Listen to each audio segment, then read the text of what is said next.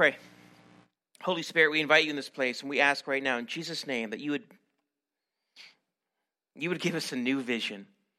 God, please forgive us for this tired old thing we call church that we do every week that no one ever thinks about, no one actually ever engages in. Lord, I pray that you would help us have a fresh relationship with you, a fresh vision of what community could look like. God, it is our intent, is our desire to seek and follow after you, to be a light to this world. And God, please forgive us when things in this life, when things in our own lives get in the way of that.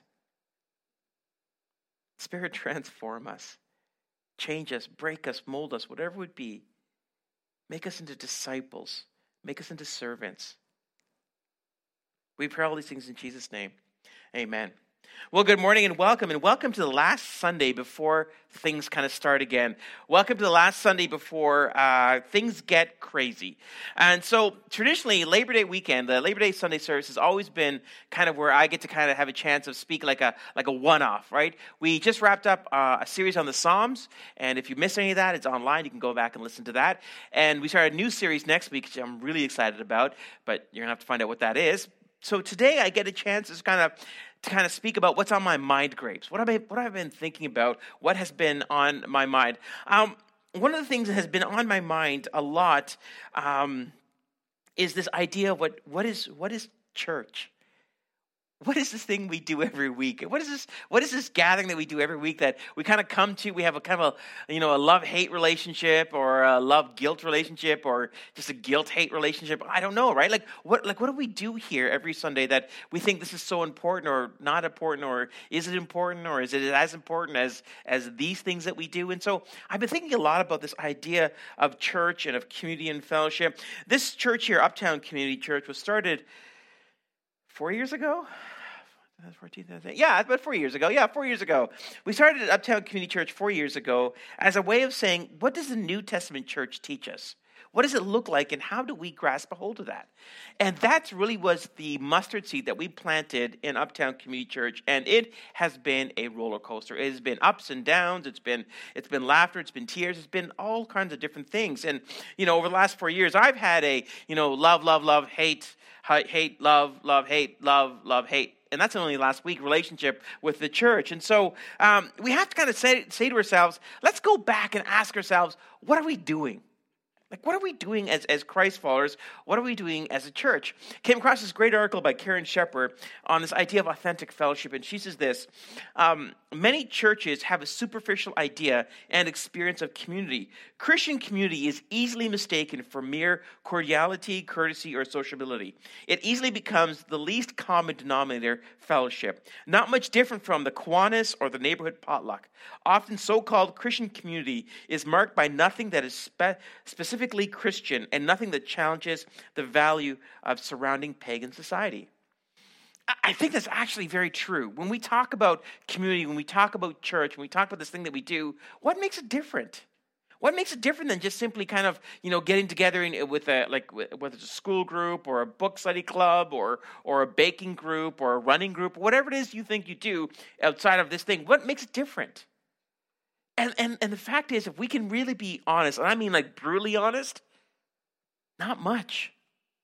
There isn't much that says, wow. Like if somebody walks in off the street and sits down or is a part of this, where they're a small group, do they walk out going, wow, those people really love Jesus? Are they really excited about Jesus? Or, or there is something different about them? Or do they walk out going, eh, I've seen better? You know, there's this church down the street that's got you know camels or clowns or or whatever, or they've got explosions or lasers or or whatever. There's a church down the street that's got stained glass. You guys got nothing, right? Like uh, I've seen better, right? So what what are we actually doing here? And so what Karen Shepard says is actually I think really insightful and I think a little bit problematic in the sense that when we talk about church today and we talk about whatever we're trying to do, there isn't that much that's different than what we are what we are accomplishing. Um, some stats you have, have to kind of keep in mind here. Only about a quarter of young people ages 23 to 37 attend church. That is a huge drop. We've talked a little bit about the demographics before at UCC, you know, from the, the builders, the boomers, the Xers, the millennials, the Gen Zers. We've said, and, you know, um, we are experiencing, and churches around the world are experiencing this, that the younger generations do not see this gathering as that important. And therefore, they have kind of stopped attending or attend very sporadically. Now, for Uptown Community Church, we are so grateful for university students, and we are we're excited to have them back next week or whenever they back to arrive. And so we are a church that is kind of uh, might have a, a, ridiculous amount of, of younger people, but the fact is, at large, churches are experiencing this huge uh, uh, decrease in younger people. Here's another statistic for every new church that opens, four close. People don't talk about this anymore. People don't really kind of talk about this, but you know, for every church, every church plant that you hear about, four churches have closed.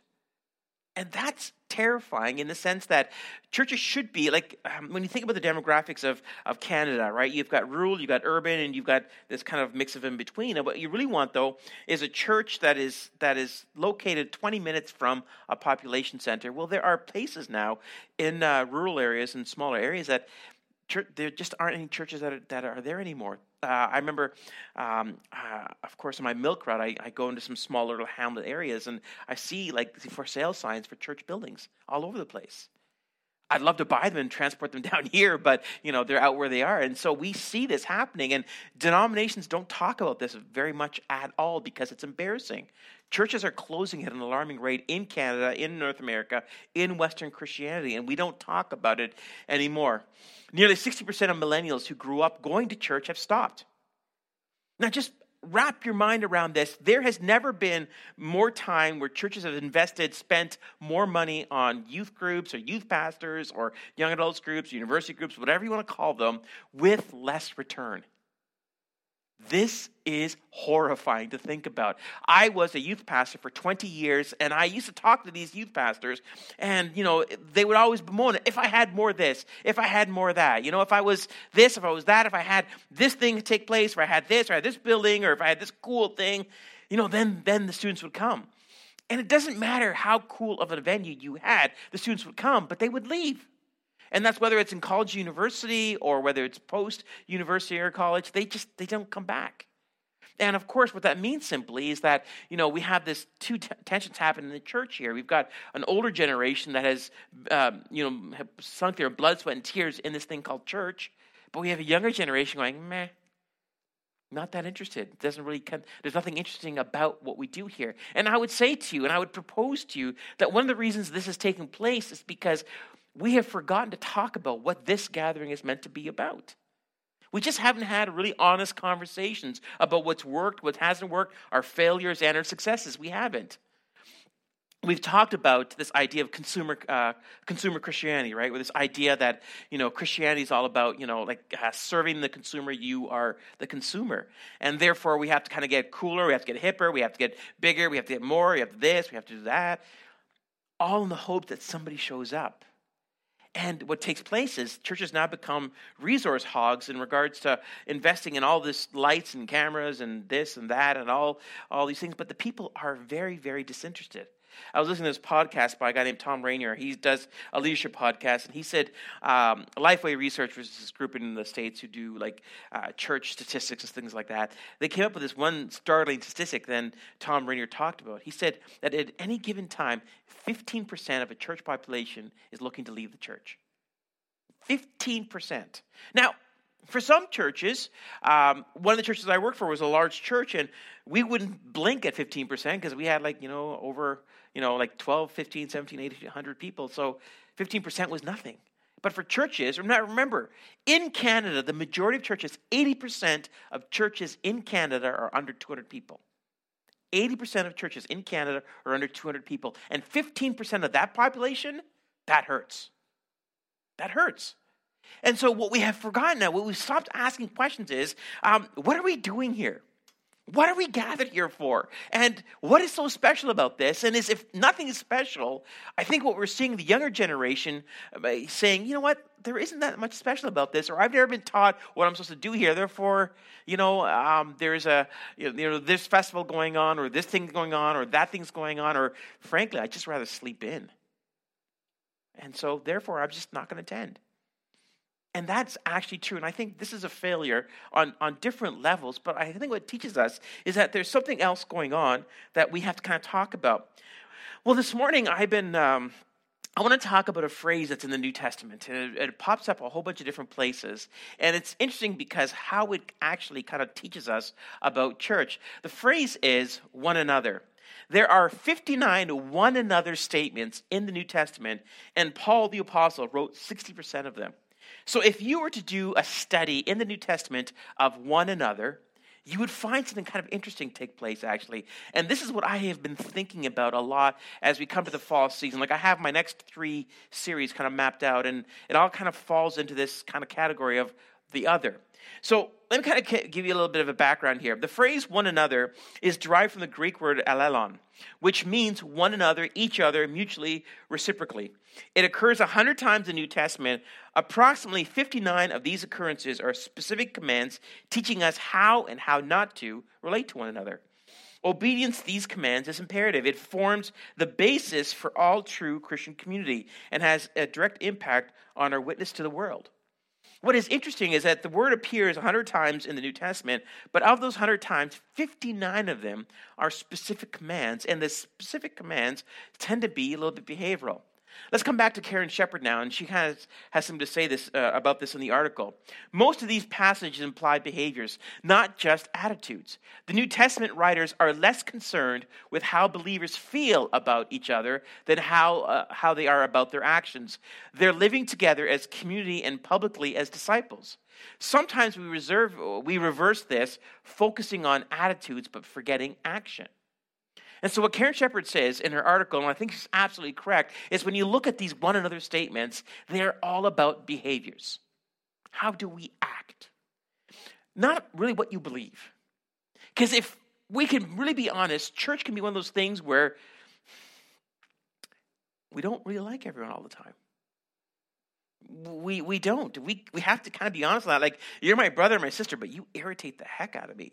You know, like like you're the person that parks in that spot, or you sit where you're not supposed to. You have you can't clap on time. You you can't even sing, or whatever it would be. Whatever the thing is that people you talk too fast. Right? Okay. So this idea is is that what she's saying here, these one another statements, they're not really about what you believe. They're about how you behave, which is interesting because what that teaches us is it tells us something that the New Testament might have been more concerned not about um, what you thought or how you felt, but more about what was the outcropping of that? What was the outflow of that? The outcome of that? Um, Andy Stanley uh, has this phrase, I think it's kind of funny. I want to re- reference this. The primary activity of the church is one anothering one another. When everyone is sitting in rows, you can't one another. So he uses this idea of one another as kind of a verb, as a phrase, and I think he's absolutely correct. That what he's saying is that the church was meant to one another right like that's really our kind of our motto we're meant we're born we're created to one another and Sunday morning really isn't a one anothering time apart from, you know, the greeting of like, you know, you know, talking to someone and saying hello, but it's not really this kind of this monologue that I do when you sit there. That's not really one anothering type of a thing. So whatever this Sunday morning is, it's part of the church experience, part of the Christian experience, but it's not the whole of the church experience. And so what he says is actually, I think, kind of interesting. He says, one anothering was what the church was known for, what it was created for, but we don't do that at a really high capacity. We don't really do a good job of that. So if you were to take the one another statements, you can break them down into three categories. And the three categories are very interesting because it kind of tells us about the behaviors of the church. The first category of the one another is unity. One third of the one another statements deal with the church getting along. And so when you go through and you look at this Greek word and you see where it's used, a third of these times are about churches getting along. Isn't that interesting? That the early church was supposed to be this most dynamic part of the church, was supposed to be this most vital Holy Spirit filled people with the apostles, with people are trying to tell people, just, just get along, people. Just, just get along. You know, just even if you don't like each other, pretend. Just don't, you know, just just get along. Right? The one another statements are all about modification about how we treat one another. Because if we are looking at the world as as a model, in the world today, people are really about themselves. What's in it for me? What, what, what do I get out of it? Is this any of, of, any benefit to me? How can you convince me that this is something worth my time or worth my, my money, worth my anything, right? The world is all about me. It's narcissistic. It's, it's all about our internal kind of pleasure centers. Well, the one another statements, the first third of them tells us that in this thing called the church, in this thing called Christianity, whatever term you want to apply to it, there is an assumption that we're not all going to get along right? And remember, we talked about this um, a few uh, sermon series ago. That when you look at the values of the builders, right? So uh, the, the, the oldest generation that's in Canada right now, and the values of the Gen Zers, which is the other spectrum, the value systems of these two generations, these two demographics, are diametrically opposed to one another, right? So builders and boomers love buildings. They love building things, right? This, that's why they're called the greatest generation. They built a lot of what we take for granted. But because of that, you know, they see a high value in these buildings. Therefore, a lot of the builders and the boomers, they built big buildings to whatever it would be, and that infiltrated itself into the church. The other direction, the millennials and the Zers are like, I don't care. I can meet in a warehouse. I can meet in a theater. I can meet in someone's home. I can meet in a big in a big church too. That's fine as well too, but it's not as high value. Now remember as well too, in Canada right now, the two largest demographics are the boomers and the Zers.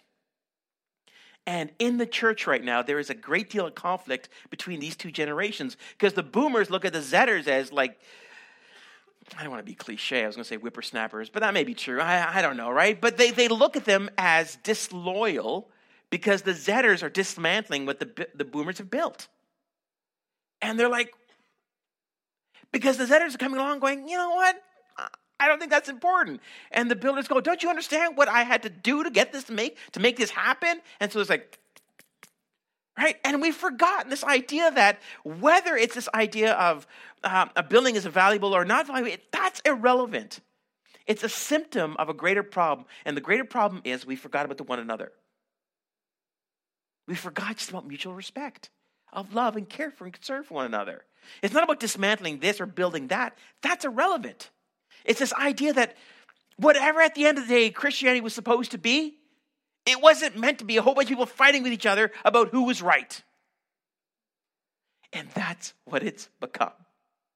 If someone walks into a church and, and, and sits there and, and listens to the conversations that you have out in the lobby or when you're walking up or whatever, they would be horrified. They're like, you guys aren't even as nice as a Kiwanis. Like, like you've got nothing. I don't even know what. Like, like you guys talk about Jesus. I don't see that reflection anywhere. And I have to say, they're probably they're probably accurate in that statement. So the one another statements were all about this idea of saying, you know what? Accept, bear, peace. Do not slander one another. It's this idea that you whether you're right or wrong, the relationship is more important. And really, the language that's being applied here is within a family. So, within family systems, functional or dysfunctional, whichever your background is, and if you know we want to really be kind of vulnerable, it's a bit of both at most at the best of times, right? So, I have five older sisters, right? And so the the dynamic between the six siblings is well it's it's it's fun it's loud it's it's spicy because we're indian um, but it's also it's it's also other stuff as well too. And by the way i'm not just saying this one of my sisters is here so she will totally narc on me to my other sisters if i say anything that's untrue. So just to be just to be clear on that but the point is simply this. In sibling relationships the overarching thing of family is meant to supersede the individual arguments right? And so that binding agent is meant to be greater than the tension or the fighting that takes place. Well, within a church group and a community, that is also meant to be the case. And when you walk in here, you may not like or know or, you know, not understand or like, I don't know, and that clothing or that hairstyle or that tattoo or, or the lack of hair or the too much hair or perfume or not. All these dumb things we talk about as if it's important we forget about the one another statements. And the one other, one other statement says, Your background, whatever it be, whatever you are, whoever you are, you're made in the image of my Creator. And you bug me, but I love you. And I'm working on liking you. You know, and so that idea is really absent from the church. And I think one of the things that uh, the younger generations, the millennials and Zers, one of the things I think they contribute so greatly to the church is this, this, this alarming hypocrisy that we've just whitewashed right over top of. Right? Just this hypocrisy of like, if you guys love Jesus so much, why do you hate each other so much?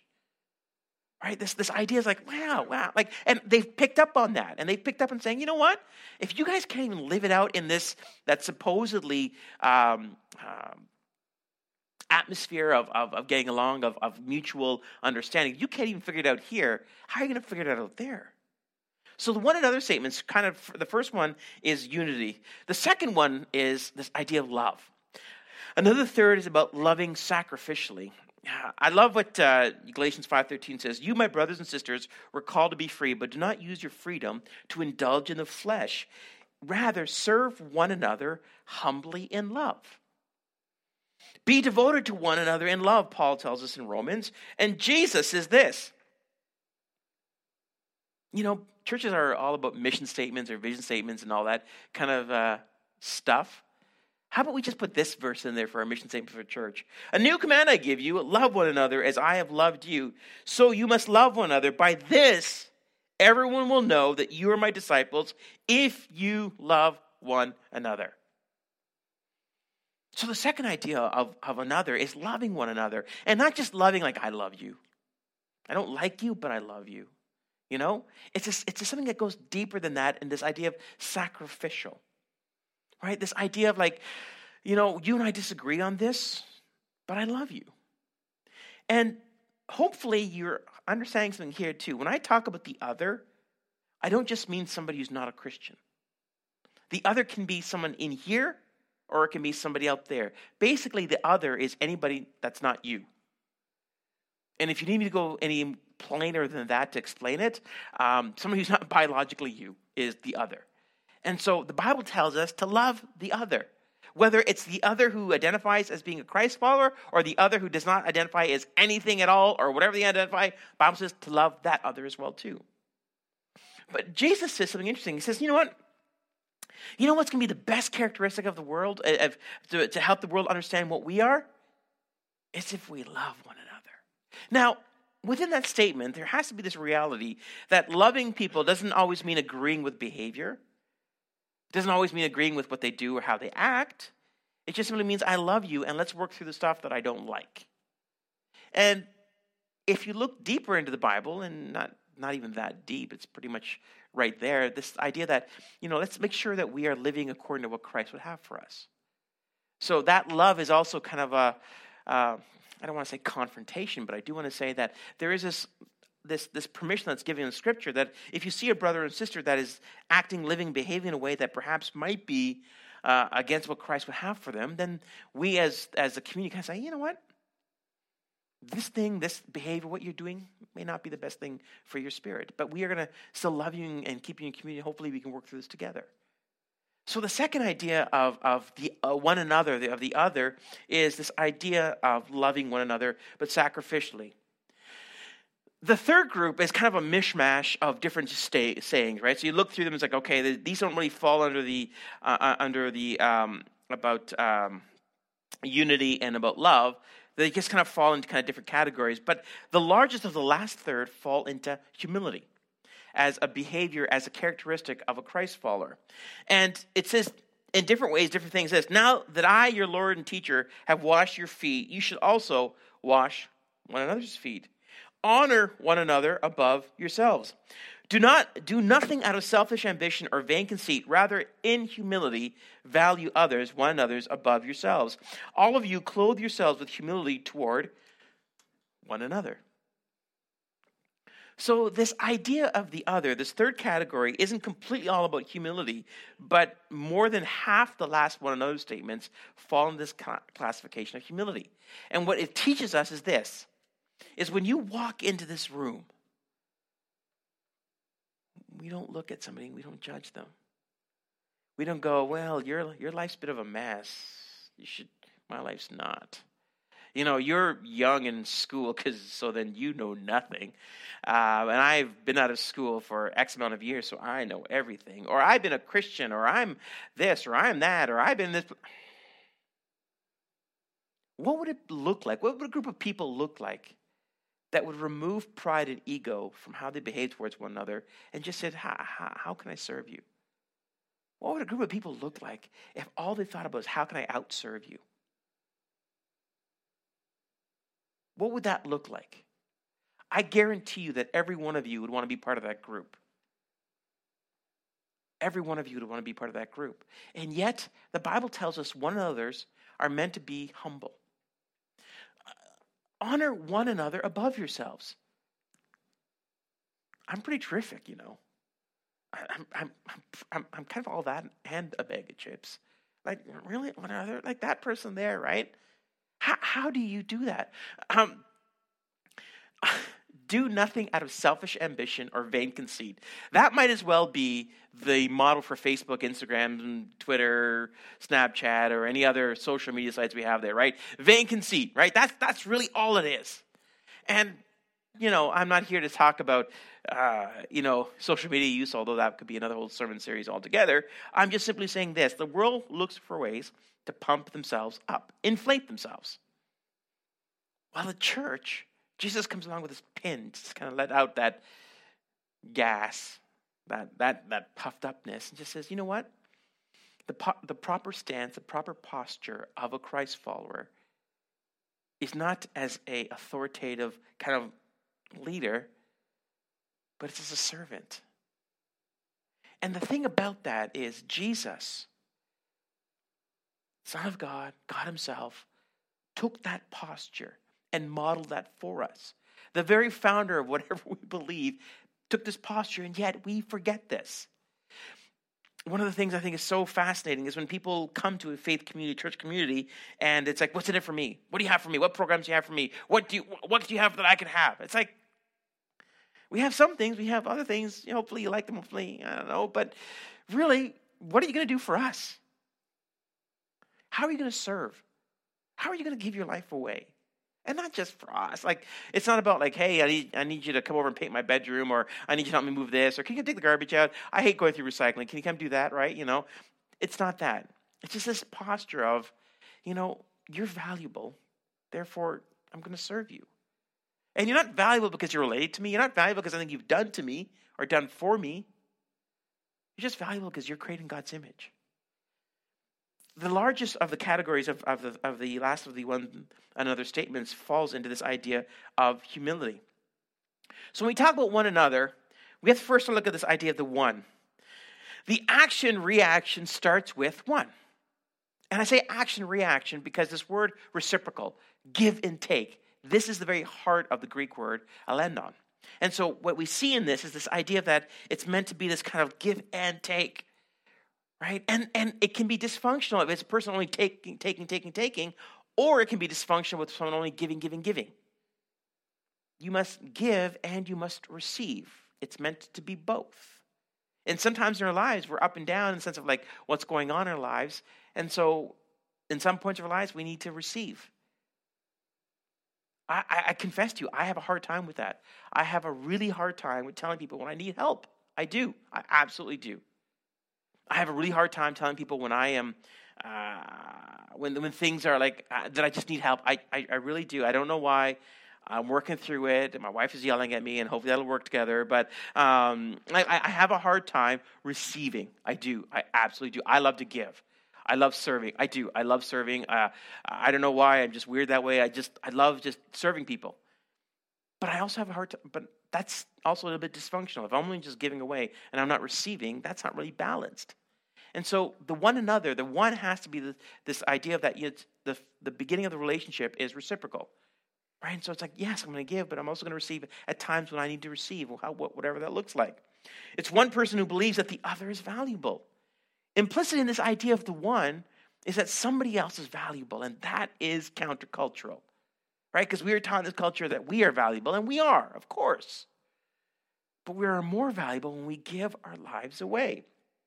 A person who doesn't see the cost, which is time or resources, as wasted in serving the other.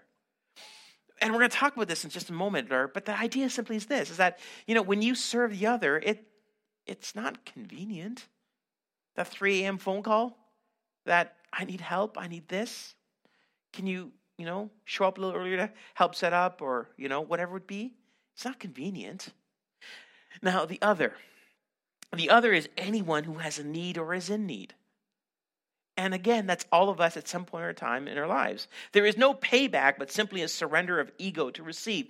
And that's my problem ego to receive. It's like, okay, you know, it's like, yeah, oh, thanks for helping me. Now I'm going to do 10 things to help you back. It's like, mm. it's the wrong motive. It's like, okay, I need to. I need to kind of balance that out in a way that you know honors Christ, but also honors the other. The other is then catalyzed, catalyzed to seek out the source of the one. Now, here's what I mean by that. When we as Christ followers are out in the world and just living our lives, we live it differently. We look at people differently. I'll tell you this that in your offices, in your schools, in the places you work, wherever it would be, whatever way you find yourself, if you serve, people notice that. I have found that somebody who is willing to kind of go and just give their lives away to the people around them, and, and not not in a you know Jesus-y kind of pre. in the name of Jesus, I will help you move. You know, or you know, in the name of Jesus, I will buy you coffee. Right? It's like ah, you know, you might be missing the point. But if we just live sacrificially, people notice that because the culture kind of lives opposite to that. And so what we find is is the other then begins to ask questions like, well, why? Why do you behave this way? Why do you act this way when everybody else doesn't? And then it invites into the conversation about, well, I think that you're valuable. I think you're created in God's image. And because of that, that's worthy of honor and respect. And, and so I just want to give my life away t- to you and to others because God has given me so much in my life and I just want to help. And it's not about finances, it's not about any of that. It's like I just just want to maybe even listen to you as you talk about what's going on in your life. Or, um, you know, I remember when I was um, many years ago, I used to manage a clothing store. So I was uh, working part time, or by working part time, I mean volunteering at a church full time. And then I was working at a church as well, uh, working at a mall, and I was managing a clothing store. And uh, it, the word got out in the mall that I was a pastor, that I was I went to Bible college I was a Christian. And in the beginning, it was kind of this weird kind of a car. People were kind of like, kind of like, oh, you're a Christian, you're a Jesus-y person, and you know, but you don't you don't really act or behave like I think a Jesus person would. And so then what would take place in the malls, you know, I'd, if I would go to the food court to have lunch or, or whatnot, somebody would sit down and say, hey, you know, and ask questions. But other times people would go, can you pray for me? Yeah, well, what's going on? Well, I'm going to the doctor or so and so, and like they would tell me what's going on in their lives. I'm like, yeah, absolutely, I can pray with you and pray for you, and you know, and, and I'd be able to follow up. But what was interesting is that you know they had this kind of I had this opportunity to kind of show them what perhaps the one another looked like in a, in a different context. And so we would have these great conversations with about faith, about God, about this, and and again, many of them would say to me something like, you know, oh, I go to church, but I, they would just judge me. My life's such a mess. I can't I can't go to these places. People are all perfect. You know, I, I can't walk in there. If I walk in they're going to look at me like, oh, this person doesn't have their life together. I'm like, mm. I always start off with a conversation like, I am so so sorry that that's what you think that's not the case at all. Even if, like, there are some great churches from in, in the area there and, and, and wherever, it's like perhaps people have thought that or said that or maybe have unintentionally portrayed that. That's not what they actually believe. If you'd walk in there and, and just be honest, and any church that wouldn't, then just walk out of there and, and, and I'll tell you where to go. There's, there's some great churches you can kind of connect to. But the idea simply is this, is that we look at people and go, you know what? You're valuable because – not because of anything you can give me, anything you can do for me, but you're valuable because God made you. One another statements in the New Testament can be seen as a behavioral report card on the spiritual health of the believer and the faith community. One of the things I have been thinking about a lot is how do we assess if we are spiritually healthy or not? If you were here for when we went through the seven deadly sins series, uh, which is again online if you've missed it. But the seven deadly sins was this report card of seven areas of our lives that can kind of take over from God. And it was a it was a spiritual report card that came from us from ancient times saying, you know what? These are seven areas that if you let them go, they will gobble away, they'll take away what God has for you.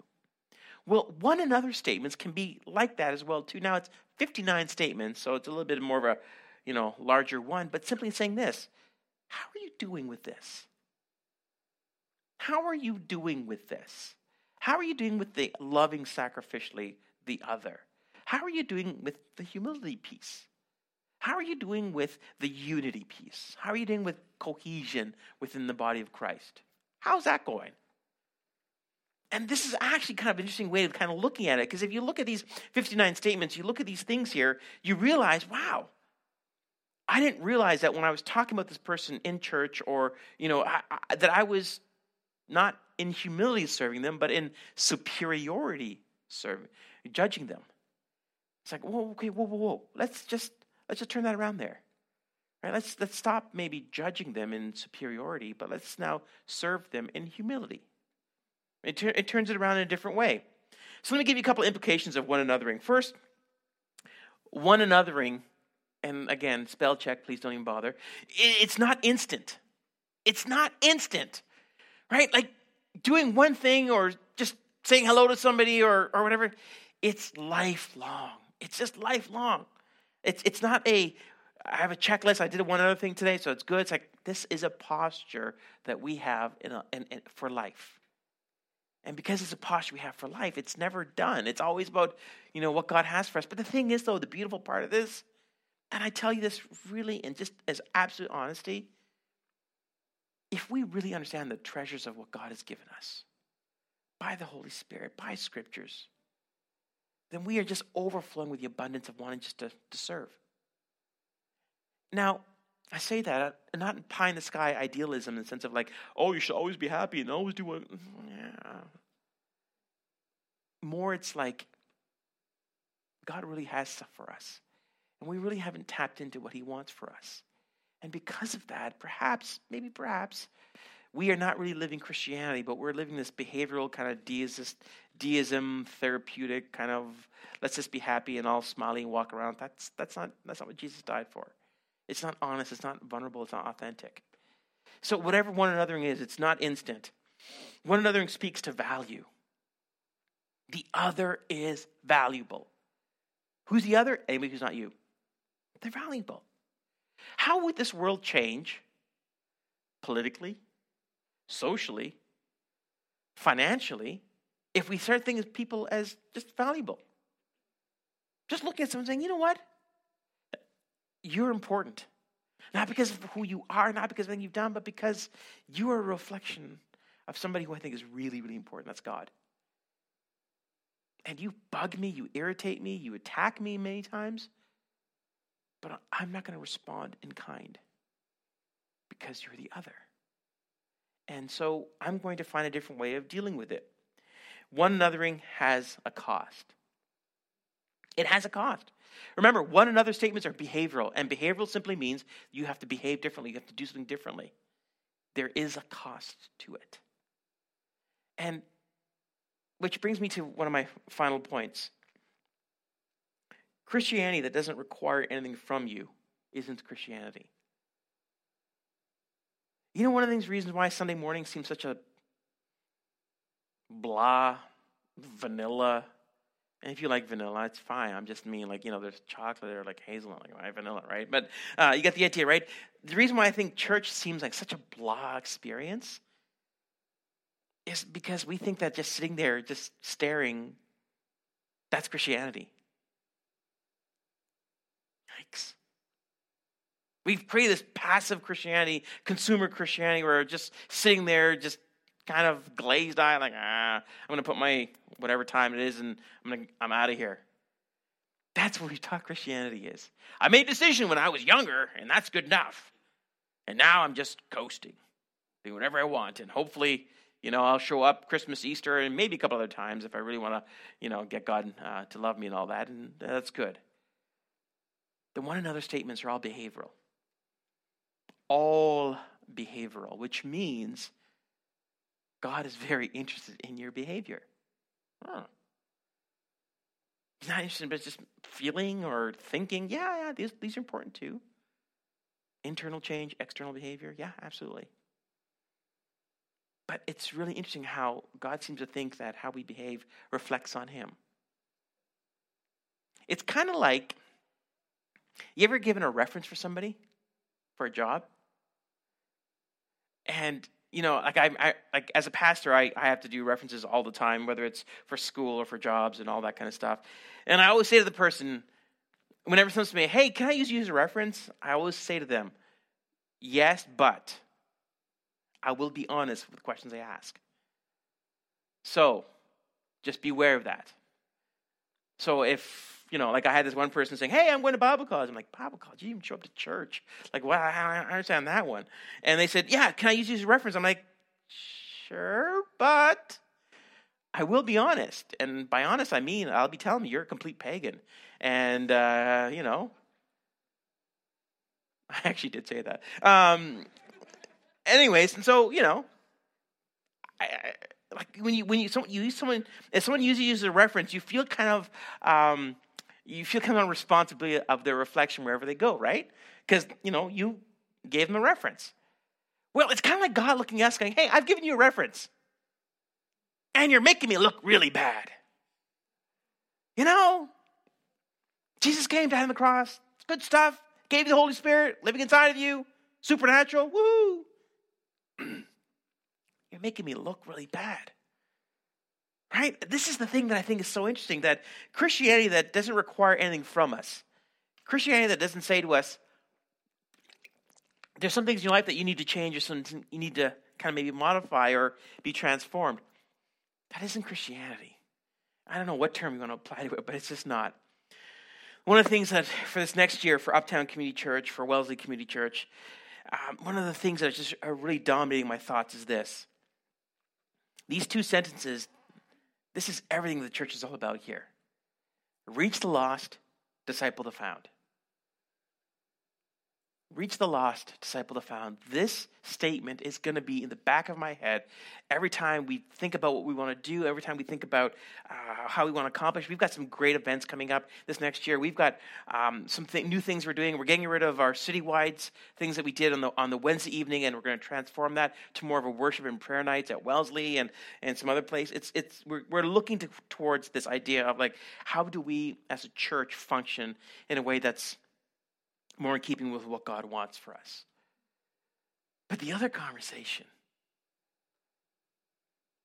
however we want to behave as a church, however we want to look and judge how good or how bad we are, and it can be a bit of both, these two sentences, reach the lost, disciple the found, should be at the very foundation of how we view going forward. This year, my prayer, my hope is that Uptown Community Church will continue to be a place where university students find us. And if you're here and you're from university, we want to say to you, please invite your friends. We have a on the 16th, we have like a, we're going to take uh, students to Pub on King, and we're have a kind of welcome to our students, uh, and we want to make sure we are welcoming them. But we also want to welcome young families and and older people and and whoever else comes finds us. We want to be that place that's that's redemptive and and, and a place that's safe for them to kick the tires of Christianity and faith and spirituality. Wellesley Community Church, as we enter into our second year of this rebuilding, re, uh, uh, of re envisioning of what Wellesley Community Church looks like, we want to continue to be uh, a place where people from New Hamburg and, and, and Wellesley and Linwood and, and, and Baden and all these little places that are out there, we, we want to be a central place by which people can come and find community and faith as well too. Reach the lost, disciple the found. Not ignore the lost, and entertain the found. These words will not come out of our, our mouths. We will not ignore the lost, and we will not entertain you. In your update at the top right hand corner, welcome to Uptown Community Church.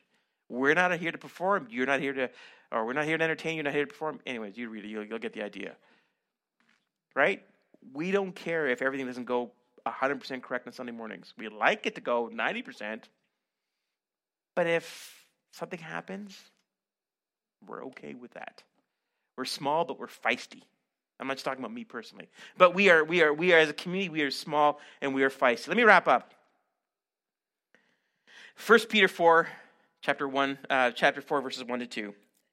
Therefore, not just Paul uses this term, by the way. Uh, Therefore, since Christ suffered in his body, arm yourselves with the same attitude, because whoever suffers in the body is done with sin. As a result, they do not live the rest of their earthly lives for evil human desires, but rather for the will of God. Let's stop living our lives for evil desires and whatever that looks like. And you know, the evil desire can be just me, funneling into me. Right? Let's live for the will of God. What's the will of God? That everyone should come into relationship with Jesus, that everyone should be discipled and transformed. From the day that you gave your life to Jesus, whatever that looks like, however process you went through that, that gradually, day by day, year by year, week by week, month by month, whatever it be, the Holy Spirit gets more, gets a hold of our lives more and more. And we are transformed, we are changed. Whatever Uptown Community Church is going to become, whatever Wellesley Community Church is going to become, it's going to be because of you inviting, talking, engaging, serving the others, the one another's. We want to encourage you to get out there and say, hey, if you know somebody who's not a part of a church community, we do not steal people from other churches, just to be clear. If people from other churches find us, we, are, we welcome them. But we do not go out there and say, hey, you're really involved in this church. You'd be great at ours. We don't do that. But if someone comes along and says, hey, you know, I'm looking for something different, what we, the flavor we have here, it's not sweet and sour. It's more spicy and, uh, um, I don't know, spicy, just spicy. That's all it is. Um, we, we just, we want to be a, uh, a community that just really follows after the Holy Spirit. This morning I was here at 8 o'clock, nobody else was here, and I just had that chair up there and I was just praying and I just said, Lord, what I really want more than anything is that our gatherings, whether here at Uptown or up at Wellesley, people would experience God's presence. And that, that story in the Bible of, of, uh, of Exodus where Moses yells at God, I love when Moses yells at God. And he says, If you take your presence from us, what is to separate us from everybody else? What is to separate us from everybody else? We, and, and Moses says, Listen, Lord, you know what? I'd rather get to the city and to a bed finally but if your presence is in the desert, then that's where I'd like to stay. Because I, I don't want to go anywhere that you're not. And my prayer up that seat there was Uptown Community Church and Wellesley Community Church, whatever we become. I've given up trying to figure that one out. People who come would experience God's presence. And I think that's what the church needs to get back to. We are supernatural entities. We are not entities of charity. We are not entities of social ability, all that. These are fine, but we are supernatural. We need to get back to that. And that's my prayer for Uptown this next year and uh, for Wellesley as well, too. That we just a place where the people feel God's presence. That people walk in going, that sermon sucked and that worship wasn't even very good, but man, I felt God's presence. I'd be okay with that. A little hurt, mind you, but I'd still be okay with that. I, I'd be okay with that. And if you could pray, all of you, for both churches, this next year is really important for us. It's really important. For Wellesley, we've got such great things in store. We've got some big announcements coming up as well, too, with the site pastor and all that kind of fun and exciting stuff.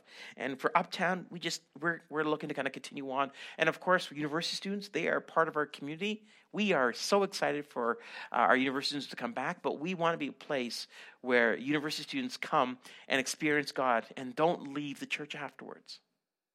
We feel Uptown Community Church. That's one of our uh, one of our kind of our our missions is to provide a place for university students to come to encounter faith and eat when they're away from school.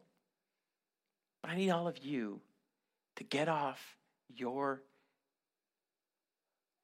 uh, spiritual. I have no idea that statement that's appropriate. Um, and, and just engage. Engage with the Lord, whatever that looks like. Invite, pray, sacrifice, live for the other, because that's what God would have for us. Where's Julia? Is Julia? Julia's going to come up and is going to uh, lead us through one more song, I believe. And I just want, as Julia is leading us in this song, and reflect. Have you been living not for the other, but for the one? And if you have been in this moment, in this time of reflection, just say, Lord, forgive me. I'm so caught up with my school. I'm so caught up with my job. I'm so caught up with my relationship. I'm so caught up with this that I have forgotten about you. And I want to live for the other. And so this song that Julie's going to lead us in, just take this time. You can sing along. You can just worship. But it's just more of a time of personal reflection, personal assessments of like, God, what is it you want from me this next year? This next series we're looking at, one of the statements I'm going to say in it is this Your life is perfectly designed to keep you exactly where you are. It's not what God wants for you, though. It's not. I, God wants so much more for us. He wants so much more for this community, whatever community we find ourselves in. And we are just so passively sitting here saying, God, I have everything I need. I don't need anything else. Just read through this thing one time and just see what God has in store The good and amazing things God has for Wellesley Community Church, for Uptown Community Church, for the university campuses, for the communities around there. Stop living human sized dreams, start living God sized dreams.